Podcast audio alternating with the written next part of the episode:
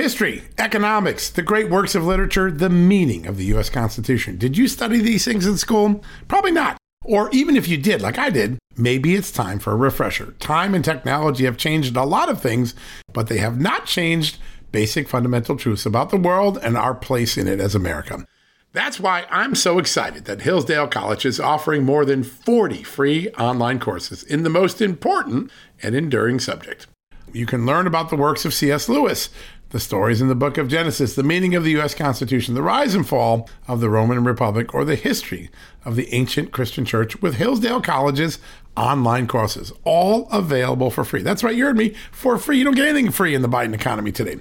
I personally recommend you sign up for the American citizenship and its decline. It's with my good friend, the great historian, Victor Davis Hanson. In this eight lecture course, VDH, as I like to call him, explores the history of citizenship in the West and the threats it faces today. Threats like the erosion of the middle class, the disappearance of our borders, the growth of an unaccountable deep state, and the rise of globalist organizations. The course is self paced so that you can start whenever and wherever. So start your free course, American Citizenship and Its Decline, with my good friend Victor Davis Hanson today. How do you do that? Go right now to hillsdale.edu slash justnews to start. It's free and it's easy to get started, and it's an easy URL to remember. All you got to do, go to hillsdale.edu slash justnews. One more time, hillsdale.edu slash justnews.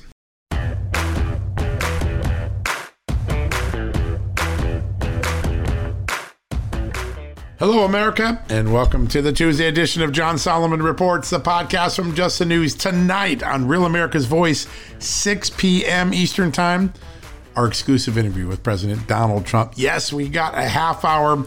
It's a very substantive, policy oriented interview, unlike anything you've probably seen from the president in a long time basically he lays out the Trump Doctrine 2.0 in the course of this interview. I think it's uh, really going to be worth watching. Tomorrow, we're going to take the audio I'm going to turn it into a podcast so you can hear the president directly. Amanda and I had a really detailed, he answered every question, a lot of ideas for how he would change the course of America from the direction that Joe Biden has put it on. And of course, he creates some fun mischief moments. One of those moments up already this morning, the president called on Vladimir Putin to put out anything he knows about Hunter Biden's relationship with Russian oligarchs. A clear effort to remind people that, yeah, Joe Biden's fighting Putin now, but in an earlier time, his son was hanging around with Putin's oligarchs. One of the real more poignant moments in the interview. But the over under, a really important interview, and I want you to listen to it tomorrow on the podcast. And if you want to watch it as well, it'll be on Real America's Voice tonight at 6 p.m. That's channel 219, Dish Network, channel 240 on the Pluto Network and on all of the apps, including Roku, Apple, Real America's Voice, and the Just the News app. So go check it out. All right, today I have a very special show for you.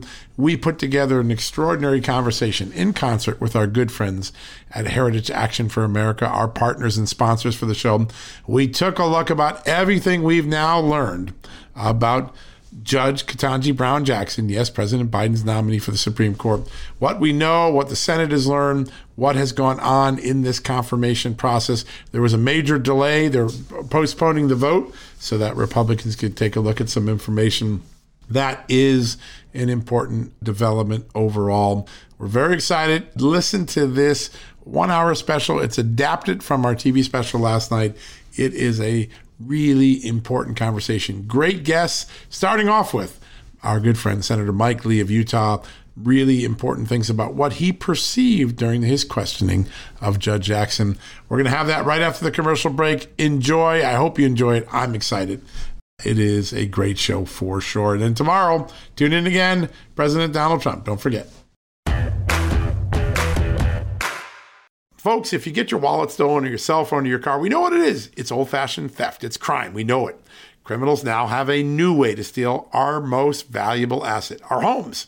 Older Americans are most vulnerable to these types of thefts, and that's because they more often own their homes outright. An 88 year old Florida woman recently discovered that scammers forged her signature, created a fake deed to her home, and then took her property. Those who buy a property from a deed theft scammer often become victims as well. What can you do to protect yourself? It's simple my good friends at Home Title Lock provide the premier detection technology to protect your home and its title. The instant they detect an activity or something suspicious, they mobilize to help shut it down. We won't know a thief took us off our title until it's too late. That's why Title Lock jumps into action right away. The titles to all our homes are easily found online. A criminal or renter, even a family member, can simply forge a signature on a home sale form. Then he or she refiles as the new owner, and bam, your home is not in your name, and all of a sudden, debts are being taken out against it. That's why Home Title Lock is my choice. Find out for free when you use my code JustNews at signup. You'll get a free comprehensive scan of your home's title and 30 days of legendary Home Title Lock protection free. So go to HometitleLock.com and use the promo code JustNews. That's the promo code JustNews at HometitleLock.com Go there today. Hey, folks, it's John Solomon here. Today, I want to shine a light on AMAC, an organization who's dedicated to America's seniors, but is vital for conservatives of all ages.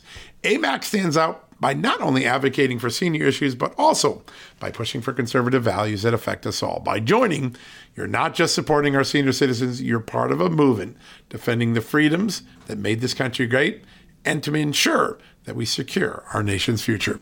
Plus, membership brings you exclusive benefits like discounts on travel, dining, and entertainment, and of course, special insurance rates, one of the things I like.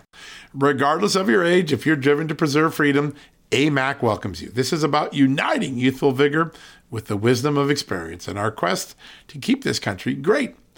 Sign up now for amac.us slash justnews, and for a limited time, you get a free gift membership for someone else who shares your love for our great nation. Don't miss out on this chance to make a difference from AMAC. Join today at amac.us slash justnews. That's amac.us slash justnews and extend the invitation to a friend or a family member for free. What a great opportunity.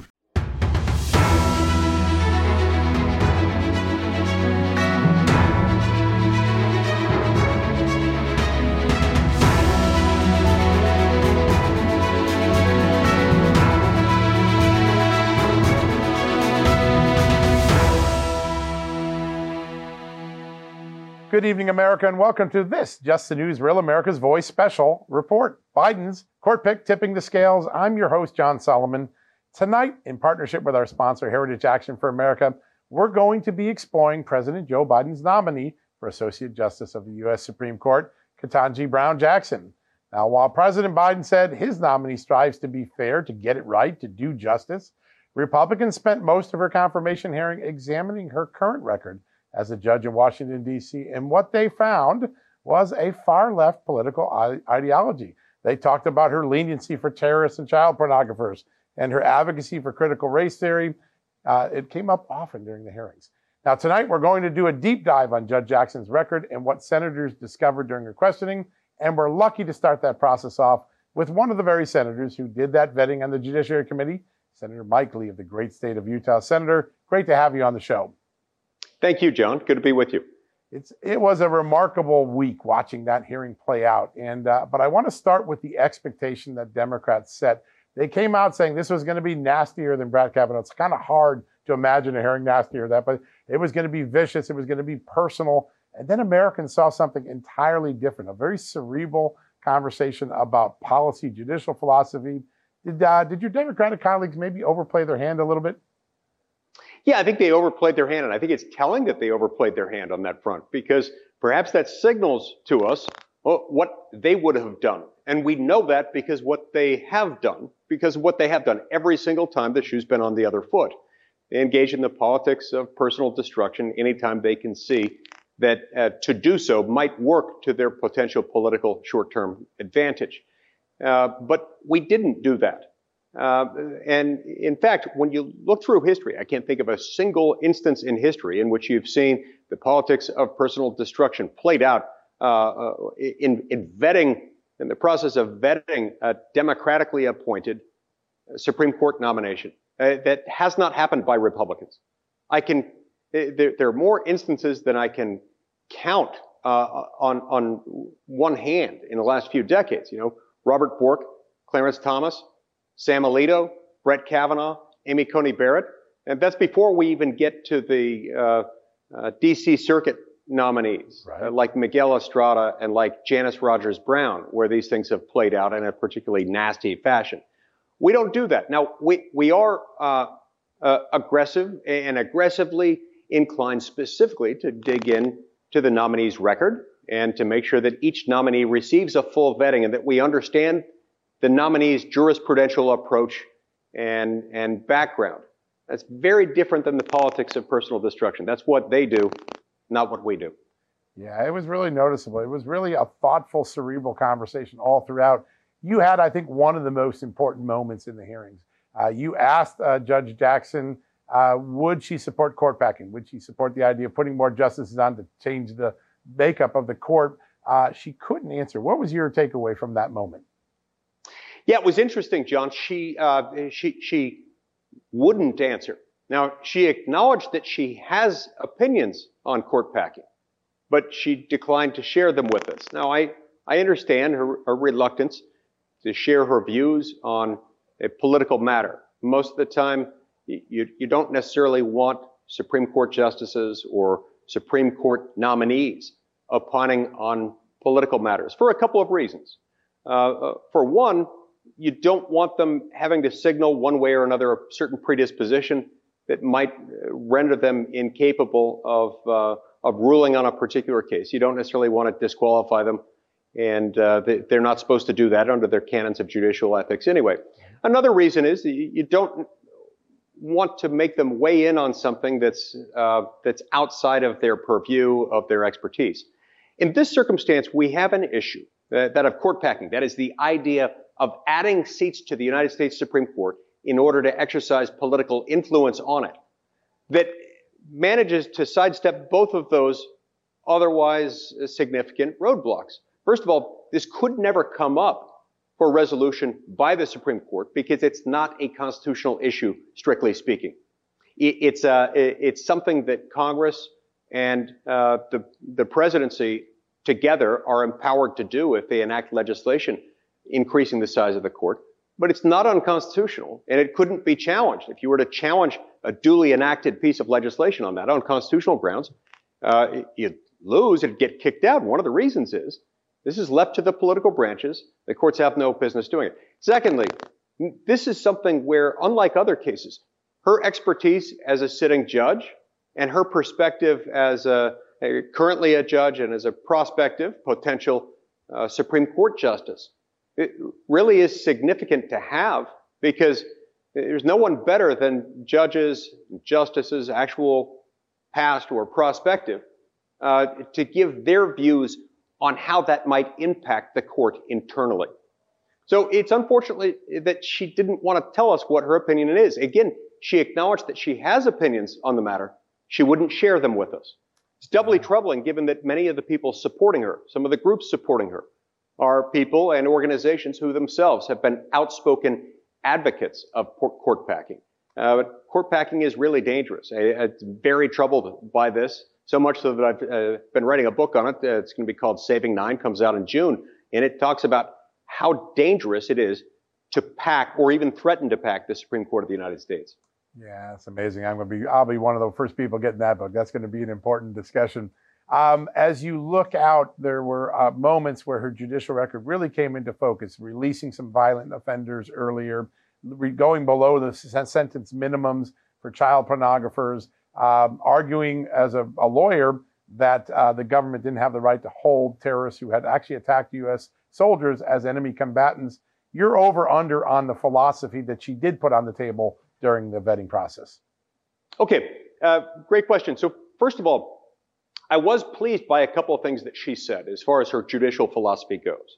Um, we got much better answers out of her, more thorough answers out of her this time than we did a year ago when she was con- confirmed to the U.S. Court of Appeals for the D.C. Circuit. I was grateful that she acknowledged the importance of ascertaining the original public meaning of, of law, of a provision of law, uh, when construing it, that that is the objective. This is helpful. Uh, it may seem simple, uh, but it's something as to which a number of jurists and legal scholars have struggled. But uh, she gave the right answer on that point that the job of the judge or the justice is to figure out what the law means, what it says. And to do that, you've got to figure out what it meant at the time of its enactment, if it's a statute, or its ratification, if it's part of the Constitution. Now, when we got into some of the sentencing issues, I, I, I was left with a, a, a lingering concern. It still hasn't been resolved with regard to her sentencing of criminal defendants in her court, specifically those who have been sentenced by her as a judge under child pornography charges. In every instance in which she's had any discretion at all, uh, uh, in cases involving child pornography defendants, she sentenced people significantly below where the federal sentencing guidelines recommended. Now, I understand judges have different approaches. Judges do have a fair amount of discretion in this area, and uh, even more discretion over the last 15 years than they had in the decade or two prior to that because of some case law changes brought about by Supreme Court decisions, starting with Blakely versus Washington and United States versus Booker. But it still matters what her approach is, how she exercises her discretion. Uh, and, and, you know, it'd be one thing if um, if she was just someone who, from time to time, went below the guidelines range. But with child porn cases, every time she had any authority at all, she went significantly below them. And I didn't find her reasoning terribly persuasive. In fact, I found it troubling. One of the things that she relied on in many of these cases was that she thought that the sentencing guidelines were too tough on people who used computers uh, to transmit, receive, and store these images. Uh, that because it, it's resulted in them transmitting and receiving a lot more images than they would have received in the past if they were transmitting it by hard copy alone. I don't see that as a good reason to downward depart or to set aside the guidelines. These things have made child pornography more harmful, not less. In other cases, she would disregard clear aggravating factors, uh, like the acquisition of images depicting prepubescent child pornography, uh, particularly troubling. And in some cases, she declined to apply those mitigating factors. That was disturbing as well. Yeah, really remarkable. We got about a minute left, sir. I want to ask about something that came up in the vetting materials and then came up in the questioning uh, she gave a speech in 2015 telling law students she believed critical race theory needed to be melded into the consideration when you're sentencing someone. Uh, critical race theory has been banned by a lot of states. Your, your reaction to how she answered the question and what you learned in her background about that. We've got about a minute left. Yeah, as I recall in that speech, she said basically, you know, sentencing law involves a number of different disciplines constitutional law, criminal law, administrative law, all true. And then she threw in critical race theory. John, one of these things is not like the other. Uh, she added something in there that's not part of the law, and in fact, that the law itself goes way out of its way to avoid. Yeah. We don't sentence people in this country based on the color of their skin, nor should we ever. And I found it troubling that she inserted that into a discussion of sentencing law. Yeah, it really jumped out at me as well, sir. Sir, it was a pleasure having you on today to learn so much, watching you in action over the last week. Uh, last question, we got about 30 seconds. Where do you think this nomination ends? Does she get through, or do you think it'll be blocked? Look, Democrats have the upper hand in that it's a 50 50 Senate, but they've got the tie breaking vote with Vice President Harris. So um, that, that gives them a distinct advantage. It, yeah. it, uh, it remains to be seen whether or to what degree you'll see Republican defections. I think most Republicans, possibly all, will vote against her. Uh, but um, it remains to be seen which Republicans, if any, we might lose Uh, uh, uh, on the other side. Hard, be, hard to say at this point. We're going to be watching closely, sir. Thank you so much for your time. Very grateful. Folks, when we come back from commercial break, we're going to hear from Michael Howell, Senior Advisor for Government Relations at the Heritage Foundation, right after this commercial break.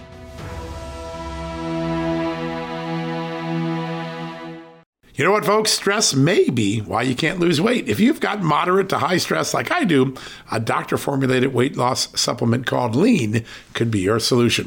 Chronic stress wreaks havoc on blood sugar, which can cause your body to store excess fat. Stress can also slow your metabolism, which fuels weight gain. And you know all about stress eating and sugar cravings, right? Now, the good news the studied ingredients in lean have been shown to help maintain healthy blood sugar levels, help optimize metabolism, and keep your appetite under control. Now, if your life is a bit stressful like mine and you want to lose weight, add lean to your healthy diet and exercise lifestyle.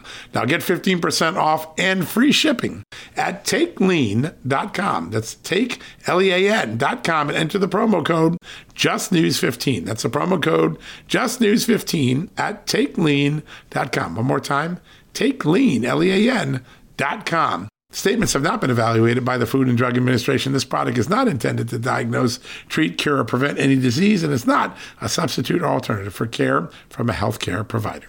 Folks, if you owe back taxes, fair warning, you're not going to like this. The IRS is mailing millions of pay up letters. Millions, I say. Then it's up to the 20,000 new IRS enforcement agents to find you. Why the IRS targets you and not millionaires? Well, because millionaires have tax lawyers. You don't, you'll pay up, plus interest and penalties. You need Tax Network USA, and you need them now. Tax Network USA has brilliant war room strategies to solve your IRS problems quickly and in your favor, like a preferred direct line to the IRS. They know which agents to deal with and who to avoid. It's not all bad news for you because Tax Network USA learned of a special limited time IRS offer. They're willing to waive $1 billion in penalties if you qualify. So schedule your free confidential consultation to see if you qualify for this limited time IRS penalty canceling offer. To do so, call 1 800 245 6000. That's 1 800 245 6000 or visit tnusa.com slash just news. That's tnusa.com slash just news.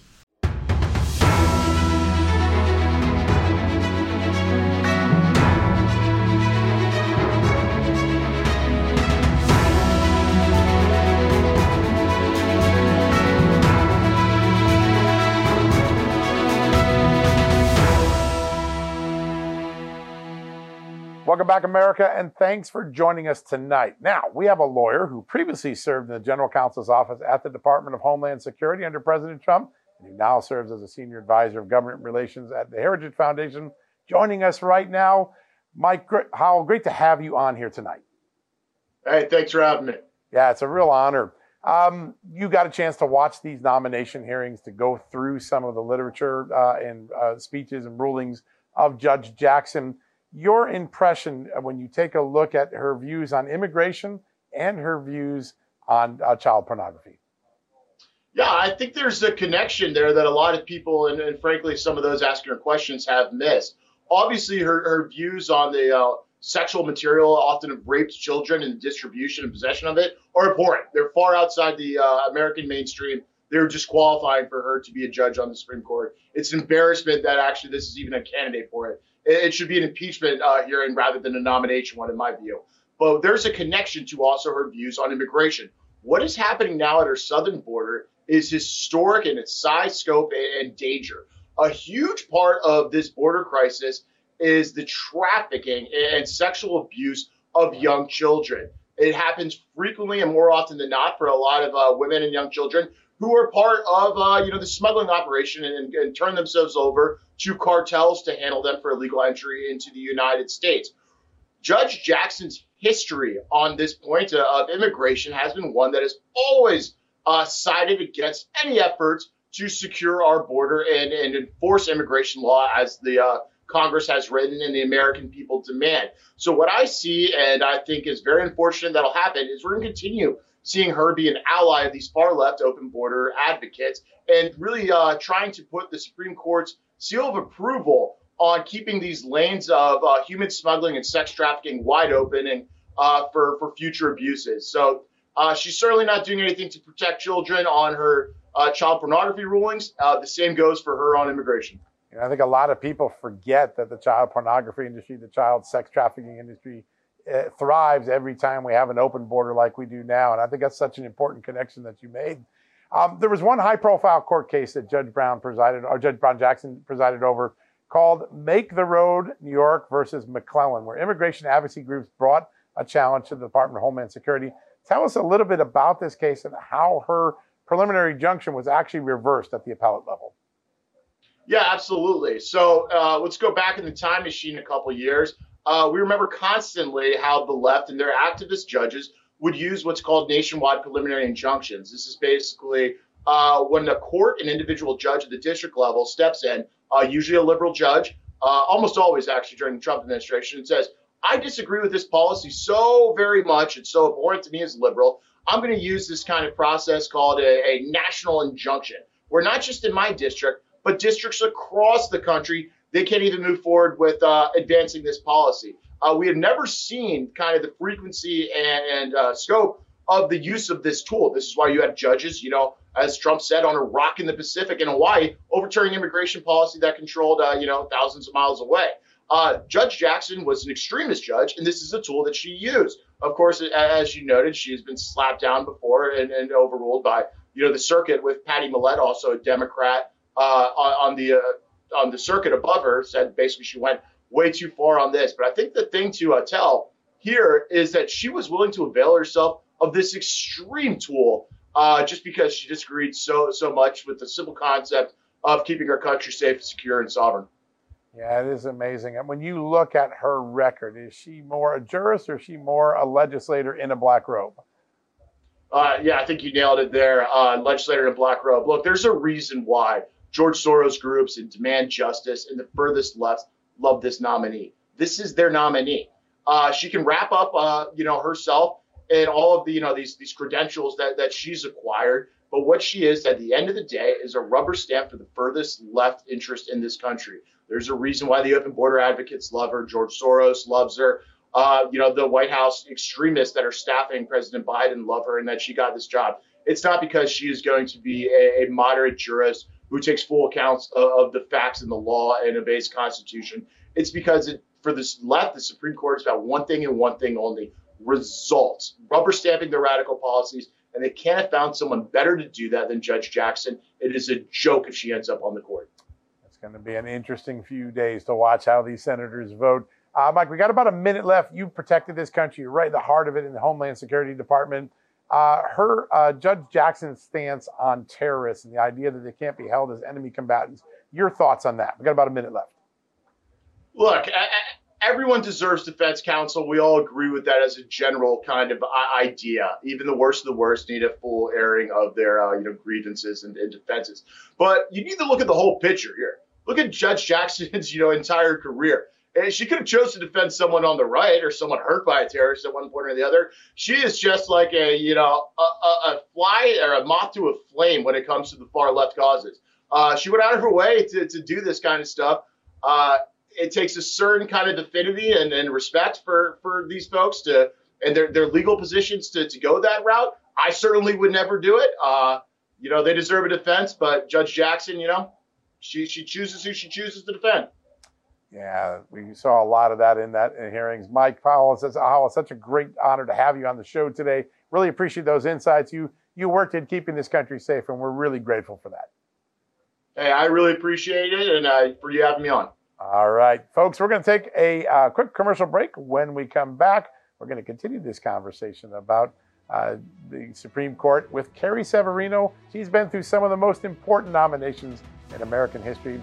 She's going to put this one up of Judge Jackson against some of the more famous ones we know, like Brett Kavanaugh, right after this commercial break.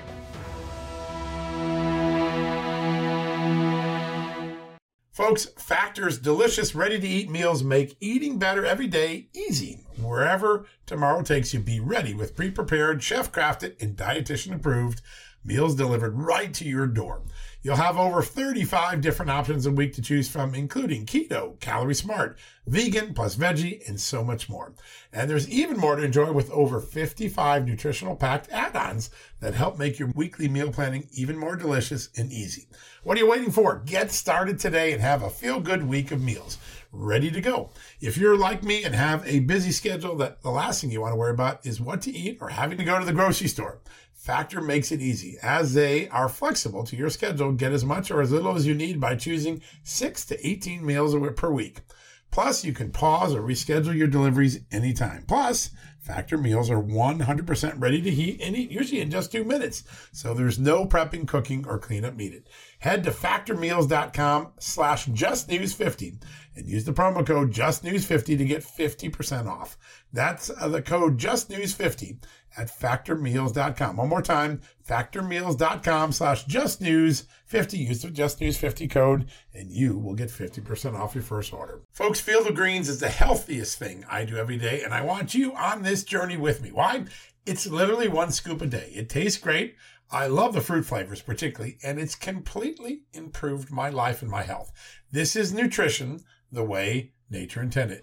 When I began taking a hard look at why I wasn't feeling good and why I felt unhealthy, why I was gaining weight, why I was losing energy, it wasn't just because I had hit my 50s. No, it was because I wasn't getting the right amount of fruit and vegetables in my diet. And listen, I'm just too busy to go to the store, clean up the vegetables, cook uh, uh, vegetable dinners, and make sure I hit the fruit a field of greens stepped in. One scoop of powder in my drink or on my eggs in the morning, and boom, I was off and feeling better. And suddenly, I was losing weight. I was sleeping better. My metabolism went up. My blood sugar went down. My cholesterol went down. And my weight went down. And my doctor said, hey, whatever you're doing, keep it doing. You know what that is? It's Field of Greens. That's what I've been doing. Field of Greens is radically different. Each organic fruit and vegetable was medically chosen to support heart and vital organ health. I trust Field of Greens to keep me healthy. I promise you, you're going to love this product. But if for any reason you don't, they'll give you 100% money back guarantee. Now, you're going to get 15% off your first order plus free rush shipping because of the incredible partnership we have here at Just the News with Brick House Nutrition, and of course, Field of Greens. All you got to do to take advantage of this offer, visit fieldofgreens.com and use the promo code JustNews. That's promo code JustNews at fieldofgreens.com. Don't wait. Go to fieldofgreens.com today. Use the promo code JustNews for 15% off.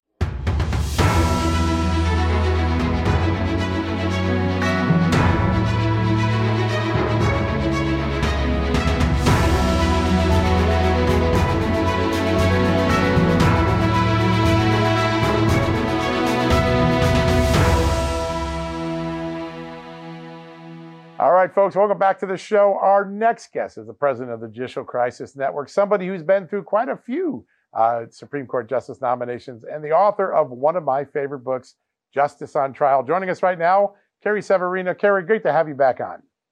Thanks for having me. Uh, we saw a pretty extraordinary hearing, a really strong discussion about judicial philosophy. Your over under and how what you saw from Judge Jackson during the uh, nomination process. Yeah, well, you know, one of the things we saw from her was her trying to be all things to all people, really. She would say contradictory things, I think, depending on what she wanted pe- thought people wanted to hear. She said, I'm not a textualist originalist. I don't have a judicial philosophy. And then later she would say things like, well, I interpret the Constitution according to its text and its original meaning, which is kind of the definition of being a textualist originalist. Um, she said at one point she doesn't couldn't define a woman, but then later she said she does know what a woman is because she's a woman and Senator Blackburn's a woman. You know, she's she's trying to navigate this world where I think most judges recognize, um, and Democrats even recognize, people don't want judges to just be a venue for inserting uh, politics from the left into the courts and, and, and getting around the the uh, democratic process that way. They want judges to be faithful to law and the, and the text of the Constitution. The problem is that's the generally conservative judicial philosophy, and so they even the liberal judges have to go up there and talk like they are uh, originalists. And Justice Kagan alluded to this when in her confirmation hearing. She sort of laughed and said, "We're all originalists now." And I think that's what we're seeing. She has, she knows what she has to say to get confirmed. But unfortunately, what we see generally is um, when people get on the bench, that's not how they govern. Whether it's Justice Kagan uh, criticizing originalism or Justice Sotomayor going back on things she said about the Second Amendment, and the thing that speaks loudest is Judge Jackson's own record. And we know that that's the reason she's being supported by the loudest and the most liberal voices in the left. Yeah, I think really people got to see what this liberal ecosystem in uh, law schools and elitist colleges are turning out, right? Somebody who has critical race theory in the background, sympathetic to terrorists, sympathetic to uh, child pornographers. Uh, do you think Americans felt closer or more disconnected to uh, uh, Judge Jackson after listening to all of this uh, over the last few days? Uh, you know, I'm not sure. I'm not sure how many people uh, spent the time. This, this was not the crazy, you know, wild confirmation hearings of Brett Kavanaugh. And remember, his were crazy even before the Christine Blasey Ford episode. So I'm not sure how how much people were watching. I think what they saw was someone who, uh, you know, was was generally, uh, you know, kind and and, and patient with the uh, questioning. But at the end of the day, her, almost her every answer was, I, I, simply can't talk about that, or I don't have an opinion about that, or I'm not familiar with that. And that's not very educational for the American people or for the senators who have to decide how to vote on this nomination. I don't know how you vote for someone who refuses to commit to any kind of approach to interpreting the Constitution. Uh, that that seems like you're voting for a complete uh, blank slate. Yeah, we had Senator Mike Lee on earlier in the show, and he said, "Listen, there's just so many non-answers. I don't know what you make of it. Right? I don't know where we go." Uh, you know the Senate well because you do the head counts on all of these very important nominations. What is your gut? Did any votes change here? What What is this final approach to a vote going to look like? Uh, well, we know that when she was appointed to the appellate court, she got three votes. One would naturally expect that it's kind of a higher bar to be appointed to the Supreme Court, right? Three votes, that is, from Republicans. Obviously, um, Democrats have voted for all the Democrat senators have voted for every single judicial nominee that Biden has put up there. So, unfortunately, I think those nominees are basic rubber stamps, and we don't have to wonder about them. Um, in terms of the Republicans, you know, people like Senator Lindsey Graham voted for her before, and we saw some really strong language from him during the hearings. I think he was really concerned about her record, particularly with respect to uh, her defense of Guantanamo uh, detainees, not just when she was a public defender, but also in her private practice when she had flexibility about how she did that and some of the arguments she made during that period. So I, I think you may see an even tighter margin than she had uh, during her confirmation process to the DC circuit. Yeah, it's going to be interesting. We're going to know real soon. Um, Carrie, when you look out now, the difference in the tenor and the conduct of this hearing versus the way the last two conservative justices were treated, um, what are we to learn from this? Uh, did Republicans just make it easy, or is this the way hearings really should be? Well, I don't think they made it easy in the sense that, uh, you know, we should be attacking people's personal lives, digging through their high school yearbooks, or any of the uh, the uh, politics of personal destruction that we saw, particularly during the Kavanaugh confirmation, but even also through the Barrett confirmation with criticisms of her religion and her family and things like that.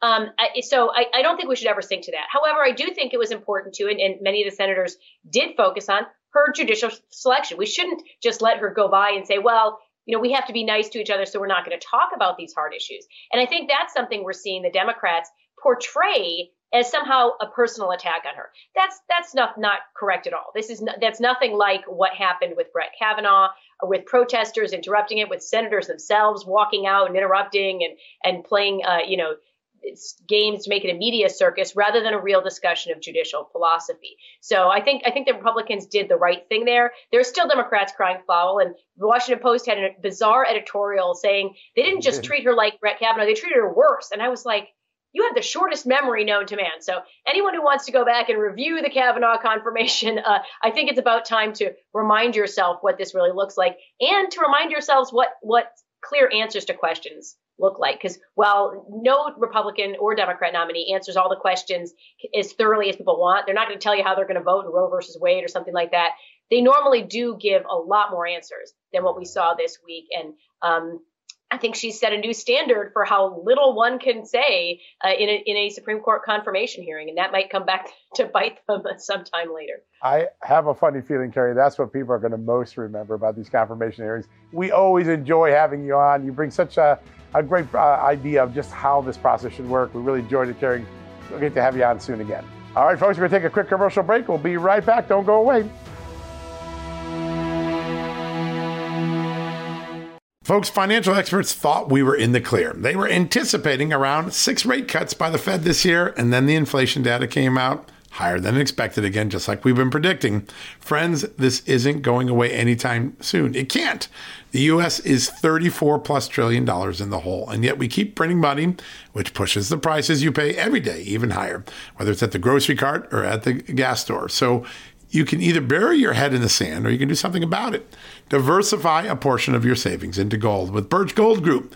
Gold is your hedge against inflation, and Birch Gold makes it easy to own. They will help you convert an existing IRA or 401k into a tax sheltered IRA in gold, and you don't pay a penny out of pocket.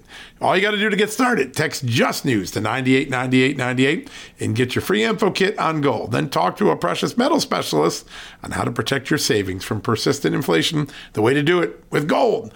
All you got to do to get started on that journey with my good friends who I trust more than anyone at Birch Gold Group, text Just News to 989898 right now. Across America, BP supports more than 275,000 jobs to keep energy flowing Jobs like building grid scale solar energy in Ohio and producing gas with fewer operational emissions in Texas.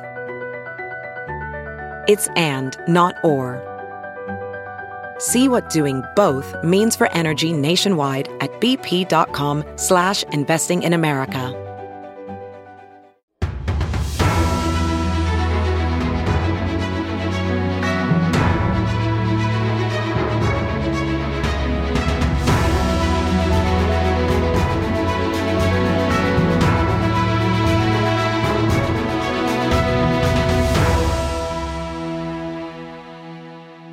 Right, folks, welcome back for the commercial break. Our next guest is a steadfast advocate for moms and children all across America.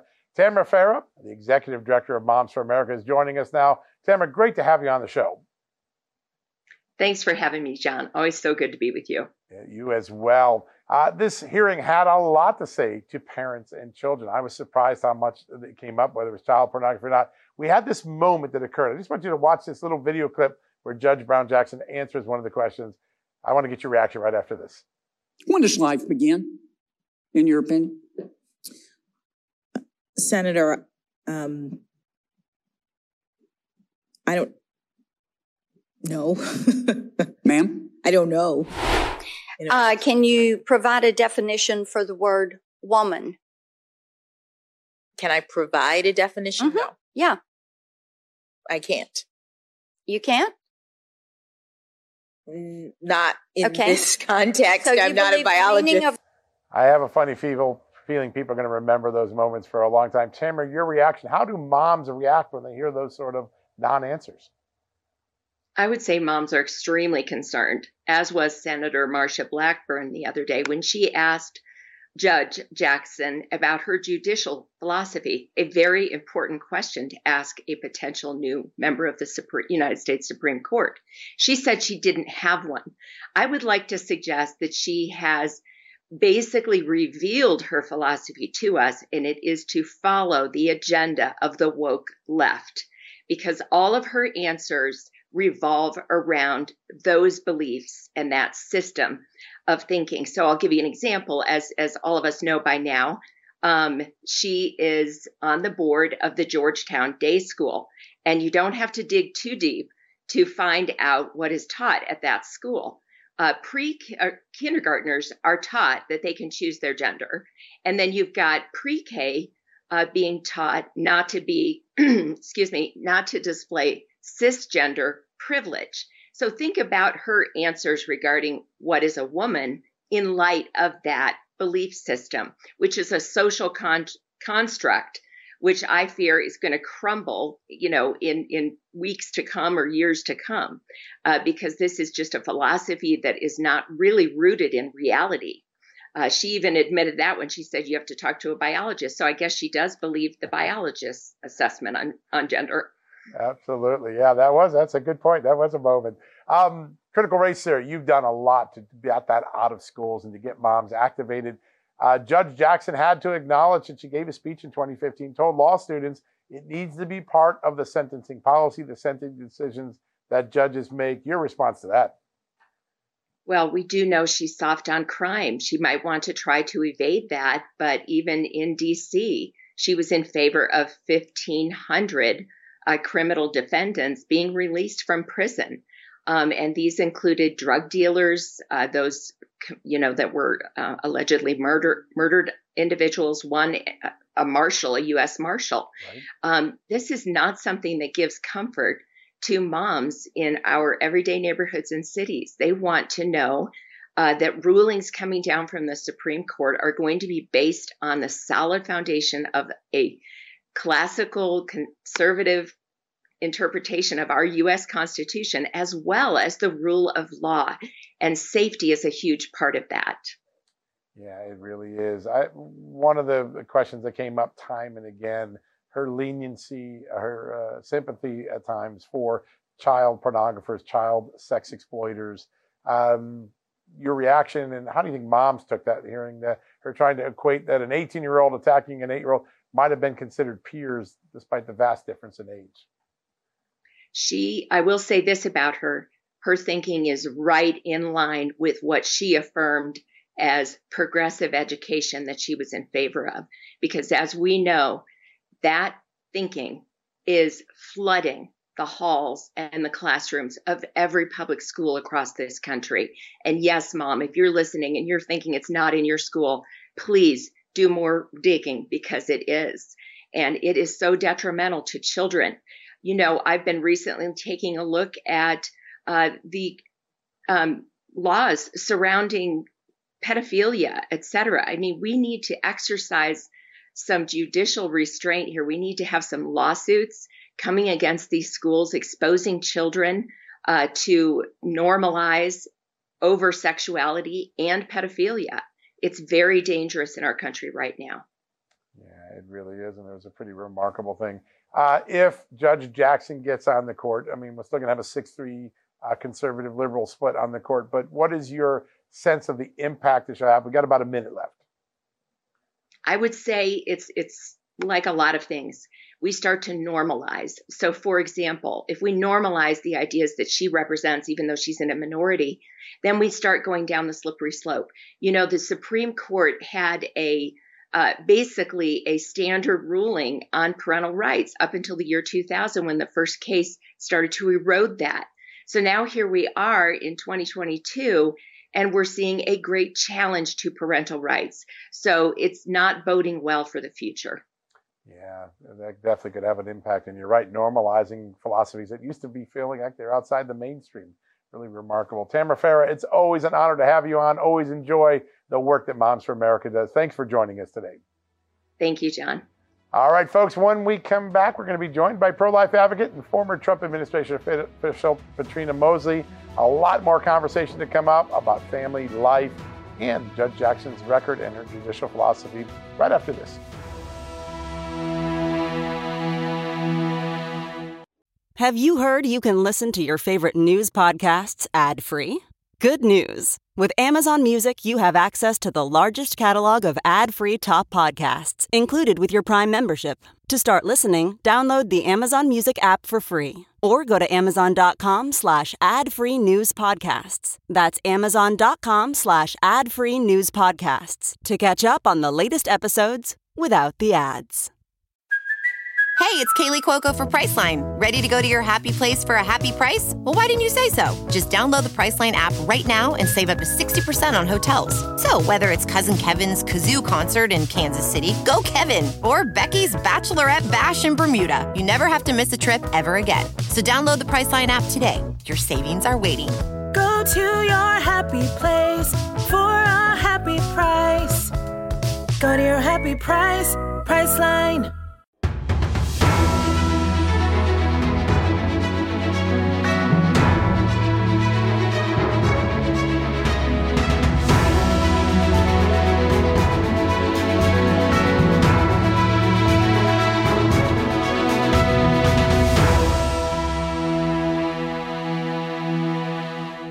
All right, folks, welcome back from the commercial break. One of the major concerns among conservatives about President Biden's Supreme Court nominee, Ketanji Brown Jackson, is how she will rule on abortion cases.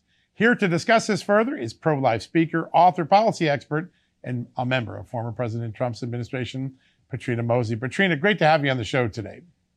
Thank you, John. Happy to be here.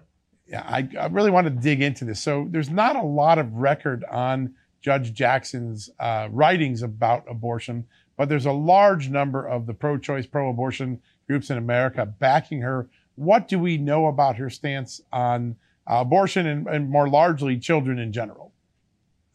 Well, the, one thing we do know if we have Planned Parenthood supporting you and say, you're our guy, you're our gal, that's a problem. Um, if you have the most major abortion lobby groups in the country uh, supporting this nomination, that's a huge red flag.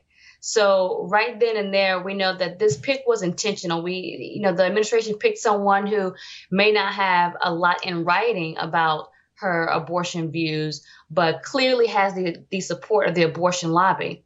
That that is a very critical piece, and really that tells you everything you need to know. Um, but also, what's concerning about Ketanji Brown Jackson's record is her sympathy, her sympathizing for the pedophile community. She actually cites them as a community. um, and talks about people who are getting into child pornography may not be sexual offenders. They may be less sexual offenders. And so we need to treat them as such. And uh, this is a very slippery slope, very dangerous way of thinking about our most precious most precious lives in our country, and that's our children, and how this impacts women. Um, many women who do find themselves at the crossroads of an abortion decision have had sexual abuse in their background. And she's saying, well, child pornography, child porn may not be as offensive as we as you may think it is. That's a problem. Uh, we don't want someone with that type of thinking in a position of power when our children and our women are at stake. Yeah, it is remarkable. We had some early stories on that in Just the News. I know Senator Hawley and Senator Cruz and others have really drilled in on that. It'll be very interesting to see how that weighs in the in the final vote um, in the Senate. Um, while this is going on, a historic abortion case is pending before the court. The arguments have already been heard in the case of Dobbs v. Jackson Women's Health Organization. That's the Mississippi abortion case. Uh, what did you take from the oral arguments? Where do you think the current court uh, rests on this issue as we head to this momentous uh, decision in the summer? Well, I think now where we're at as a society, we can't continue to, the argument that this is not a human being in the womb. Um, we know that from both sides, both the abortion lobby and the pro life movement. And I think you can see that reflected in, in the fact that we are having this case approach the Supreme Court. Um, so we're not arguing whether this is a life. The the crux of the question is, does a woman have the right? Do we as a country see it as a right for a woman to take the life of a child? And at this point, Mississippi and a few other states have really held the line at saying no. Uh, that we know that this this is a life, this is a child uh, born in, in the image of God, and they, they have a right to life and women do not have a special right to commit murder. So, I mean, this is where we're at as a society. The science backs it up. Uh, we have technology today that we didn't have at the time of Roe v. Wade that clearly shows us this is not a matter of viability, but this is a matter of being consistent in the right to life. Yeah, no doubt about it. The consistency is important. Now, uh, when you look at this, uh, when you look at the uh, arguments, when you look at the filings that the state has made, uh, is this going to be a full reversal of Roe v. Wade? Is it a partial reversal? What's your gut tell you about where these justices may end up on the issue of abortion and, of course, the overarching legal issue of states' rights?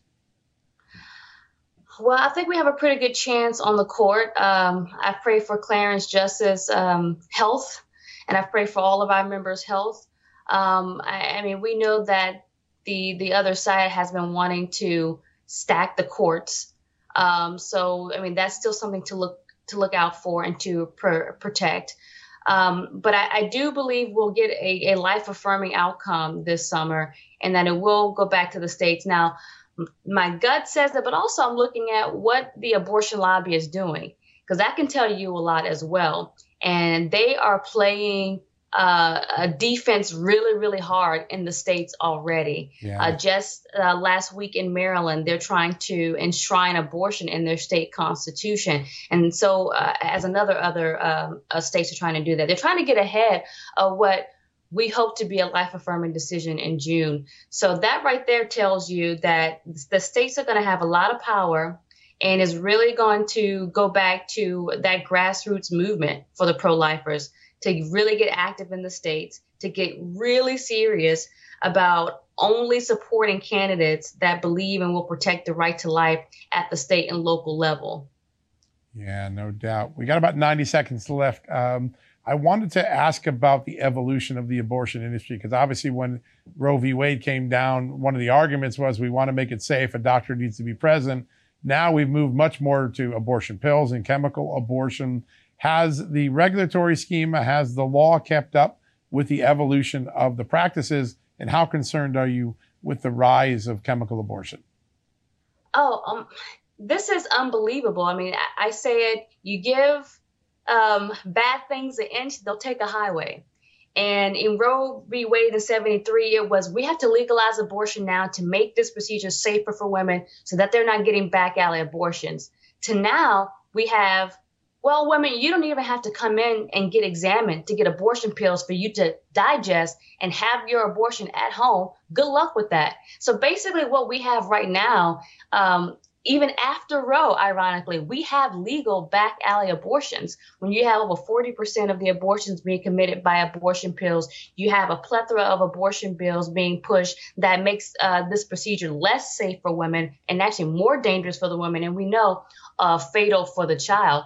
It makes absolutely no sense. And um, the best way that you can show that you're pro women, even if you're on the, the pro choice side, is to actually keep and protect safety measures uh, in this procedure, the most invasive procedure ever for women. So it really shows that they don't care about women. And so we look forward to a life affirming decision where pro life states Momentous. that love women and love children and family building will take the reins on this. Yeah, no, Patrina, we are living in momentous times. We can't wait to see where this case ends. It's an honor to have you on today, and we look forward to uh, bringing you back on soon again. All right, folks, we're going to take a quick commercial break. When we come back, more on the discussion about our Supreme Court nominee right after this.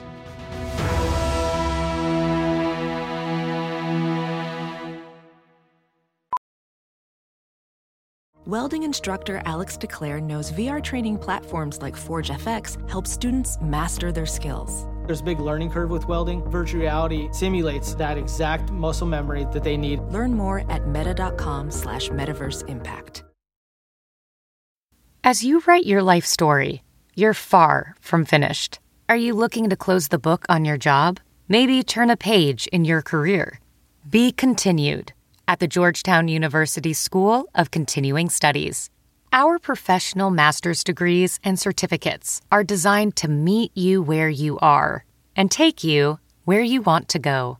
At Georgetown SCS, the learning never stops, and neither do you. Write your next chapter be continued at scs.georgetown.edu slash podcast.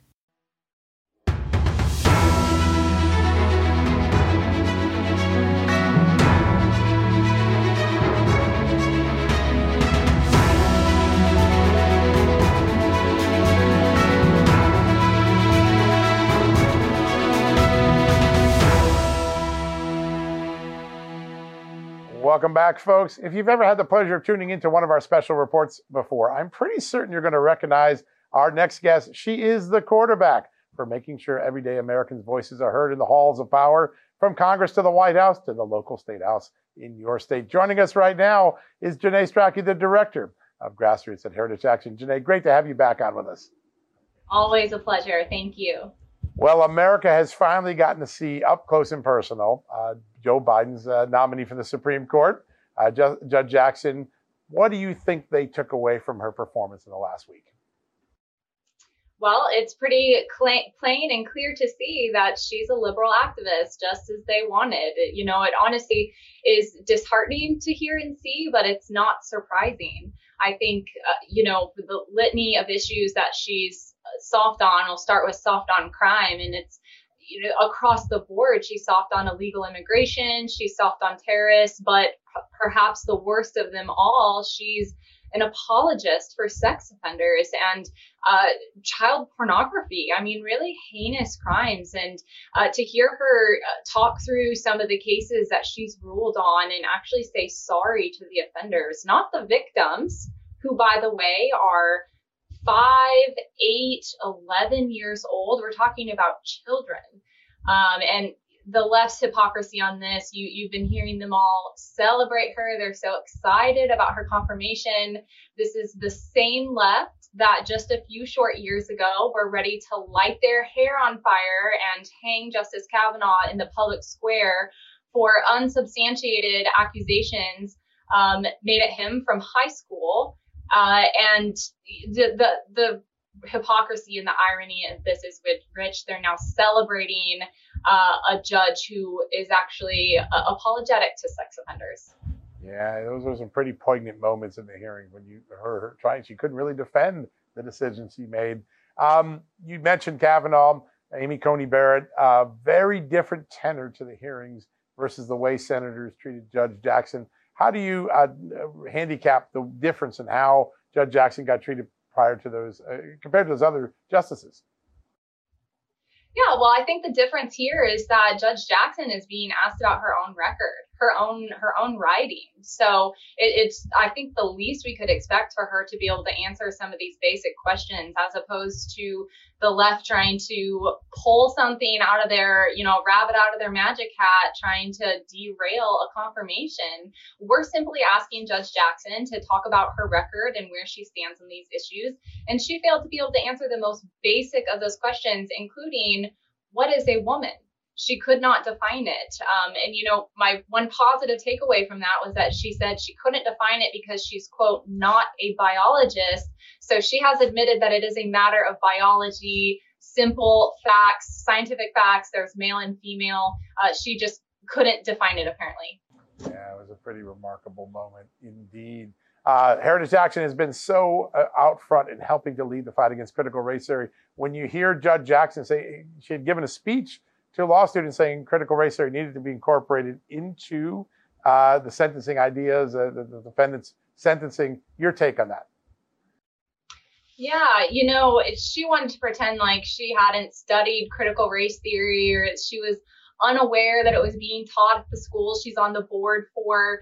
Um, but this is is once again a, another liberal activist trying to avoid being put on the record for something that they know is illogical and not supported by the American people. Um, and at, at best, she has shown herself to be um, in lockstep with the liberal left and she's not going to challenge them or question them. At worst, she actually believes it and buys it all hook, line, and sinker. So uh, it's an unfortunate day for America, but um, I, am an eternal optimist and, grateful to work with grassroots all across the country that continue to speak out on issues like critical race theory and um, the confirmations happening at the Senate. Yeah, absolutely. We got about 30 seconds left if someone was listening to these hearings and said, I'm concerned, she doesn't feel like she's going to defend the Constitution, she doesn't represent my idea of American values and a jurist, what can they do at the grassroots to get something going? Uh, make your voice heard. You can go to heritageaction.com backslash call. Um, call your senators, let them know this is an election year. Um, this is the way our country works. So we're excited to have you on board. Yeah, there's nothing more powerful than the grassroots in action. We've seen that many times in the last year right under Heritage Action's tutelage. Janae, it's always an honor to have you on the show. Thanks for joining us today. Thank you. All right, folks, it's hard to believe, but that just about wraps it up for tonight's uh, Just the News special report. A very special thanks to our partner, Heritage Action for America, for uh, sponsoring tonight's conversation, and to Real America's Voice for giving us such a great platform to hold the talk. Now, we did a deep dive into what America's highest court might look like if President Biden's nominee, Ketanji Brown Jackson, is confirmed by the Senate to replace the retiring Justice Stephen Breyer. We spoke to lawmakers, policy experts, and grassroots activists about some of the major concerns conservatives have with Judge Jackson's philosophies. We also uncovered the difference in the way the media is portraying Judge Jackson versus how they portrayed Justices Kavanaugh and Coney Barrett in earlier confirmation processes. Now, just um, we want we went through many of the stark examples also of Judge Jackson refusing to answer questions from the very senators who were vetting her nomination. And now, America's 100 senators must ask themselves a very important question Will Judge Jackson uphold the Constitution? And does her judicial philosophy represent the values Americans expect in their jurists? A verdict on those questions will be soon in hand, and we'll be covering it closely here at Just the News in Real America's Voice. And until then, I want to thank you for joining us tonight, and I ask that God bless you and your family. Have a good night.